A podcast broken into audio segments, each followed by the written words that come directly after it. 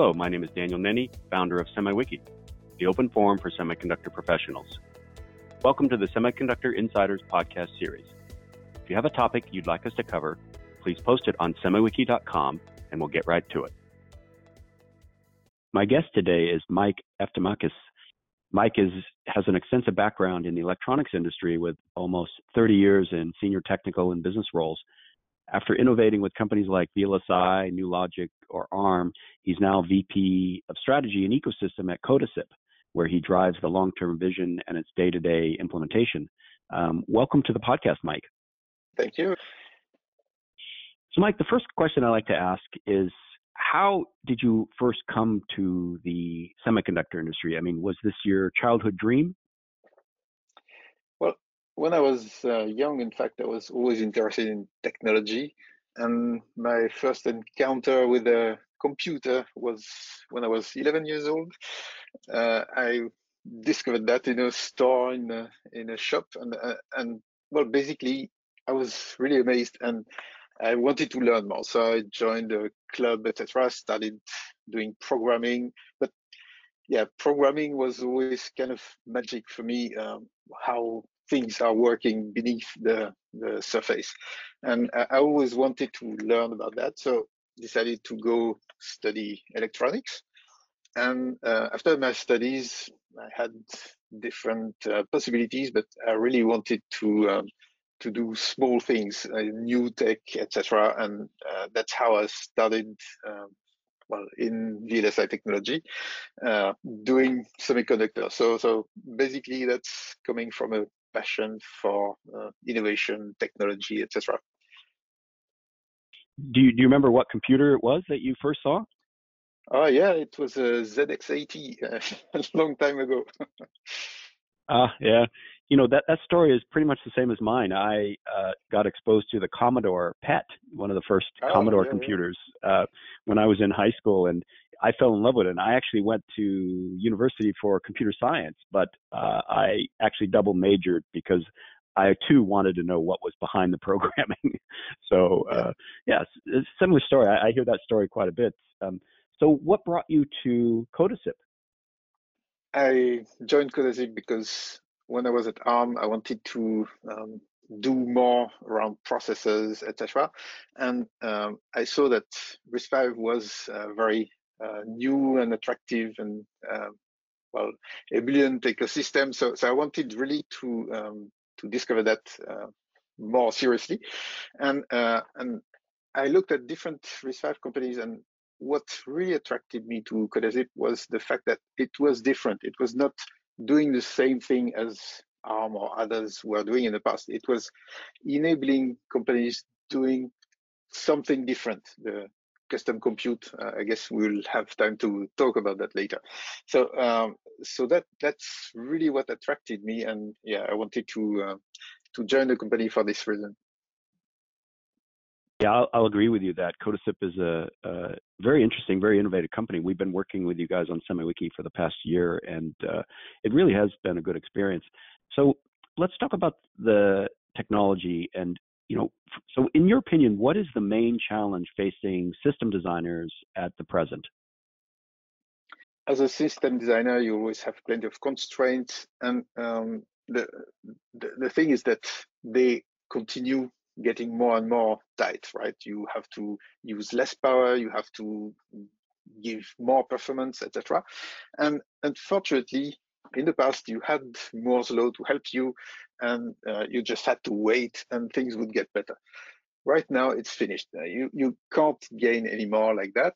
And you have to be smarter.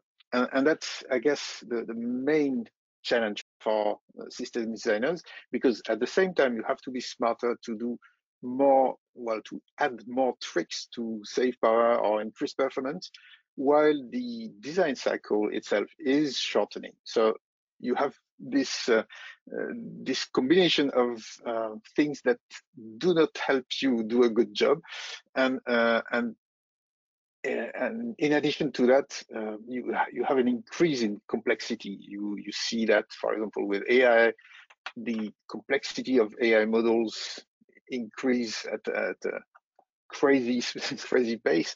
So as a system designer, you you have to cope with all these uh, these constraints, and it's uh, it's really challenging. Yeah, that that's for sure. So, how has RISC-V redefined the processor landscape? RISC-V is is here to enable a, a new disruption, uh, and and that's something that um, needs to be understood a bit better. So if if I try to look back in in the past, in the past the the way to customize or to have a better product was to uh, play with the software and yeah, you with the board you could add components, etc. Then at one point um, it was economical to create your own chips, so you could differentiate by having your own chips. And then now with RISC-V, you have the possibility to have your own processors and this is another level if you want. So so uh, it's it's not just doing the same thing differently. It's about enabling a new capability for customers. So in the past uh, open source for example enabled many people to design very complex applications uh, in software. The cpu ip have has enabled the creation of large variety of chips all these SoCs that we see now. And in fact, what I think RISC-V is here to redefine is the ability to redesign, adapt your processor to uh, exactly what you, you need to do. And that's that's really new. It's not taking off the shelf IP, it's being able to have exactly what you need. Right. You know, RISC-V, we, we actually started writing about RISC-V in 2016 but over the last two years, it's been the top one of the top trending terms on SemiWiki, and it's just an amazing technology. Uh, so, can you tell us a little bit more about this? Um, how does Codasip uh, enable custom RISC-V instructions? Yeah, custom is really at the heart of RISC-V, and and that's one of the reasons the creators of the standard um, decided to create something new. Uh, this is because they saw this evolution, the need to have new processors, etc. And this is what we call custom compute. And, and, and they, they thought it wouldn't be uh, possible without enabling customization in the standard. And that's, that's a critical element because you have to make sure that, um, that this is enabled by the standard and then you can design according to that. And, and what we have done at Codasip is to embrace this uh, capability to customize. It's not an add-on. It's really something that we design as part of our IP. So, so uh, it's really custom by design, if you want. Uh, the, the, benefit of adopting RISC-V along with this capability to customize is that you still have the compatibility. So the uh, customization is integrated in the standard and you can still run standard application on all the cores, all the RISC-V cores, if they use just the basic instruction set. So you, you have a mix of compatibility and ability to customize, and that's that's really uh, really amazing. But when I talk about uh, the ability to customize and being uh, designed for customization, it's because we have something different. We have uh, adopted a methodology that enable our customers to do this customization and get everything around the just the processor for their own use case. Because, for example, if you add a few instructions to RISC-V, which is enabled by the standard, then you need compilers to be able to understand that. You need debuggers uh, that understand these new instructions. You need also probably models to be able to simulate all of that, etc. And if you do everything by hand, this is really painful. This is difficult. And that's where we are different. Codasip has developed tools that can help you to generate all these necessary tools, so the uh, uh, compilers, debugger, etc., linker, but uh, also generate the hardware along with that and the models. So you write everything, and that's where it's custom by design. We have written all the IP in a high-level language, which is called CodAL, and that language is a very quick way to describe your processor. and it's very easy to change. In a few minutes, you can add an instruction, you can change a behavior, etc. And then when you you see the impact of that, you can generate the um, all the chain, the, the compiler, the, the RTL even, etc. So having this methodology is the only way to, if you want, benefit from the customization, because if you don't have that, you have to do everything by hand and you have to write your compiler by hand, you have to write your models by hand, and it takes ages, it requires large teams, etc. So that's how we enable custom instructions. Oh, great explanation. So, Mike, you mentioned custom compute. So, can you tell us what is custom compute? Yeah, it's it's a good question. The um, basically we have seen that with the need to gain better performance, etc., th there's a need for different types of architectures. You can't you can't just have CPUs that are fixed. We've seen that also with DSPs, um, AI engine, and GPUs, etc. So you, you have already have different types of engines for different workloads. Custom compute is going further than that. It's the ability to really adapt the processor to the application. So instead of saying, oh yeah, I have a general purpose CPU that can do everything, you have processor that can that has been customized for a particular application.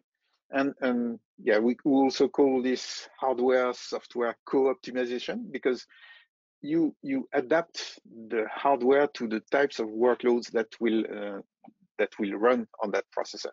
And by doing this, you you can achieve significant gain. You can achieve 10x or even 100x performance, depending on the on the application.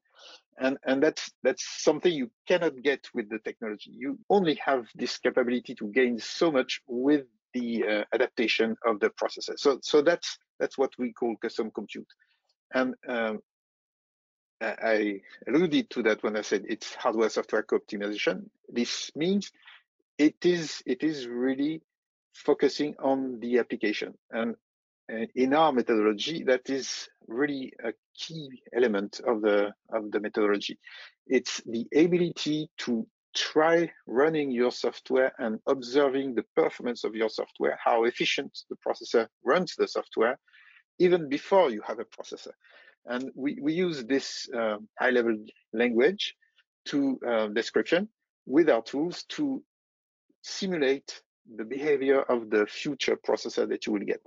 And and that is that is critical to enable a very, very short loop between okay ideas of changes or additional instructions etc that could be uh, could be uh, uh, added to the processor and the uh, actual statistics that comes out of that and and say okay well this is efficient or this is not efficient so that that is that is really critical being able to do this loop at a high level before you start uh, converting your process into RTL. And, uh, and of course, well, our tools uh, enable that, but uh, this is done in a second stage where uh, you then generate RTL and you can verify the RTL, etc. Oh, got it. So, what markets are you focusing on? You know, who would benefit from custom compute and why? Well, I, I, explained this uh, earlier. The uh, critical part to, to be able to optimize the processor to an application is to have some kind of knowledge about the software. So, so you have you have to have an application where you know what kind of software will run on the processor. So you don't have to know exactly which software. You have just to know what are the uh, traditional algorithms you would run or the typical operations you would need to do. And, and that will help you. So basically, custom compute is useful when you know the type of software you will want to run. So if you want something very, very generic, that would not help. Uh, custom compute would not help. Uh, if you want something that is specific to an application, then it will help. So the ability to to know or control what kind of software will run on the on the processor that's that's critical afterwards the type of market, it can be anywhere. And we, we see that with our customers. Um, we have customers uh, in that, that, design things for smartphones or uh, for AI applications or for uh, any kind of embedded uh, systems. It's generic in terms of technology. It's uh, not specific to a market, but it's useful for those who really control what they do. And those the, the types of companies who benefit most from that. Of course, there are the chip vendors when they have a processor that is embedded and dedicated to a certain task. That's really useful. Or um, when they want to, to do a chip for automotive, for example, or chip for AI, they, they benefit from that. But the, the companies who benefit most are the companies that can see the whole system and um, that control everything in the system. Uh, companies who manufacture products, the OEMs, and the, these uh, these types of companies benefit a lot because in that case, custom compute can help them not only uh, just focus on the on the processor and its optimization, but focusing on the on the whole system and see how the processor can benefit or the, the new features you add in the processor can benefit to the whole product. And uh, of course, it's also valid for hyperscalers, etc. But uh, th that's the concept. When you control the, the whole system, you, you have a higher gain from, from that. But still, it's it's valid when uh, as long as you control hardware and software. Ah, interesting. Well, that's a big market, Mike. You know, most of the system companies are building their own chips now, as you as you mentioned. So, one final question: um, How do customers normally engage with Codasip? I mean, I know I see you guys at conferences. What do you have coming up? Yeah, we we will be present at the RISC-V Summit in, uh, in Barcelona. Uh, that, that's coming soon. Um, DAC also is coming and will be there. Uh, but in general, if you can't be at these conferences, uh, we are available on the web, codasip.com. It's very easy to find us and uh, contact us there. Great. Hey, Mike, it was very nice meeting you. Thank you for your time, and hopefully we can get an update from you uh, later on this year. And of course, we'll see you at, at DAC. I won't be in Barcelona, unfortunately, but I'll see you guys at DAC. Okay. Yeah, of course. That concludes our podcast. Thank you all for listening, and have a great day.